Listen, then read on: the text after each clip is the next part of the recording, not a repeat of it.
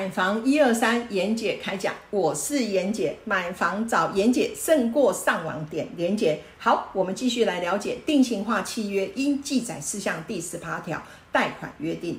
买方呢，他事实上就是可以要求卖方，我要找我自己的银行来配合。但是妍姐要跟各位讲，就是说，除非你今天是自营商，或者是你是一个比较高级的主管，就是跟银行的部分做一个对接的动作，甚至你。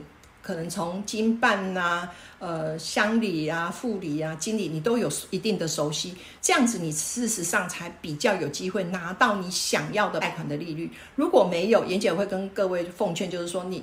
就是请呃卖方那边指定的银行，你来做配合贷款的动作。为什么？其实一般来讲，一个个案它都会所谓的专案下去申请。那专案申请的部分就会包括所有的陈述啦，或者是一些比较优惠的利率，它就会在专案里面去跟总行提出申请。所以呢，严姐要跟各位提醒，就是说，如果在贷款你如果真的还是你想要找你指定的银行的部分，那那我要跟各位讲，就你必须要在卖方通知你的二十天以内，你要去完成这个所。谓的保的一个动作，然后并把这个银行的一个窗口交给卖方，让他来直接来做一个后续的一个设定跟并案移转的一个动作。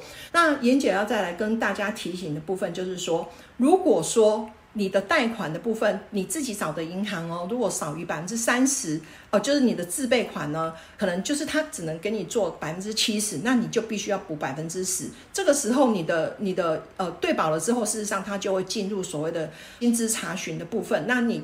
经过征信，事实上你已经一次，而且你没有办法在这间银行继续办理贷款的时候，那这样子的话，银行你要再回来建设公司的银行就会有一定的难度。所以其实严姐很很想跟各位谈，如果你把这个责任扛在自己的身上，如果万一有任何的一个问题发生的时候，你想要去补救，有可能你就必须。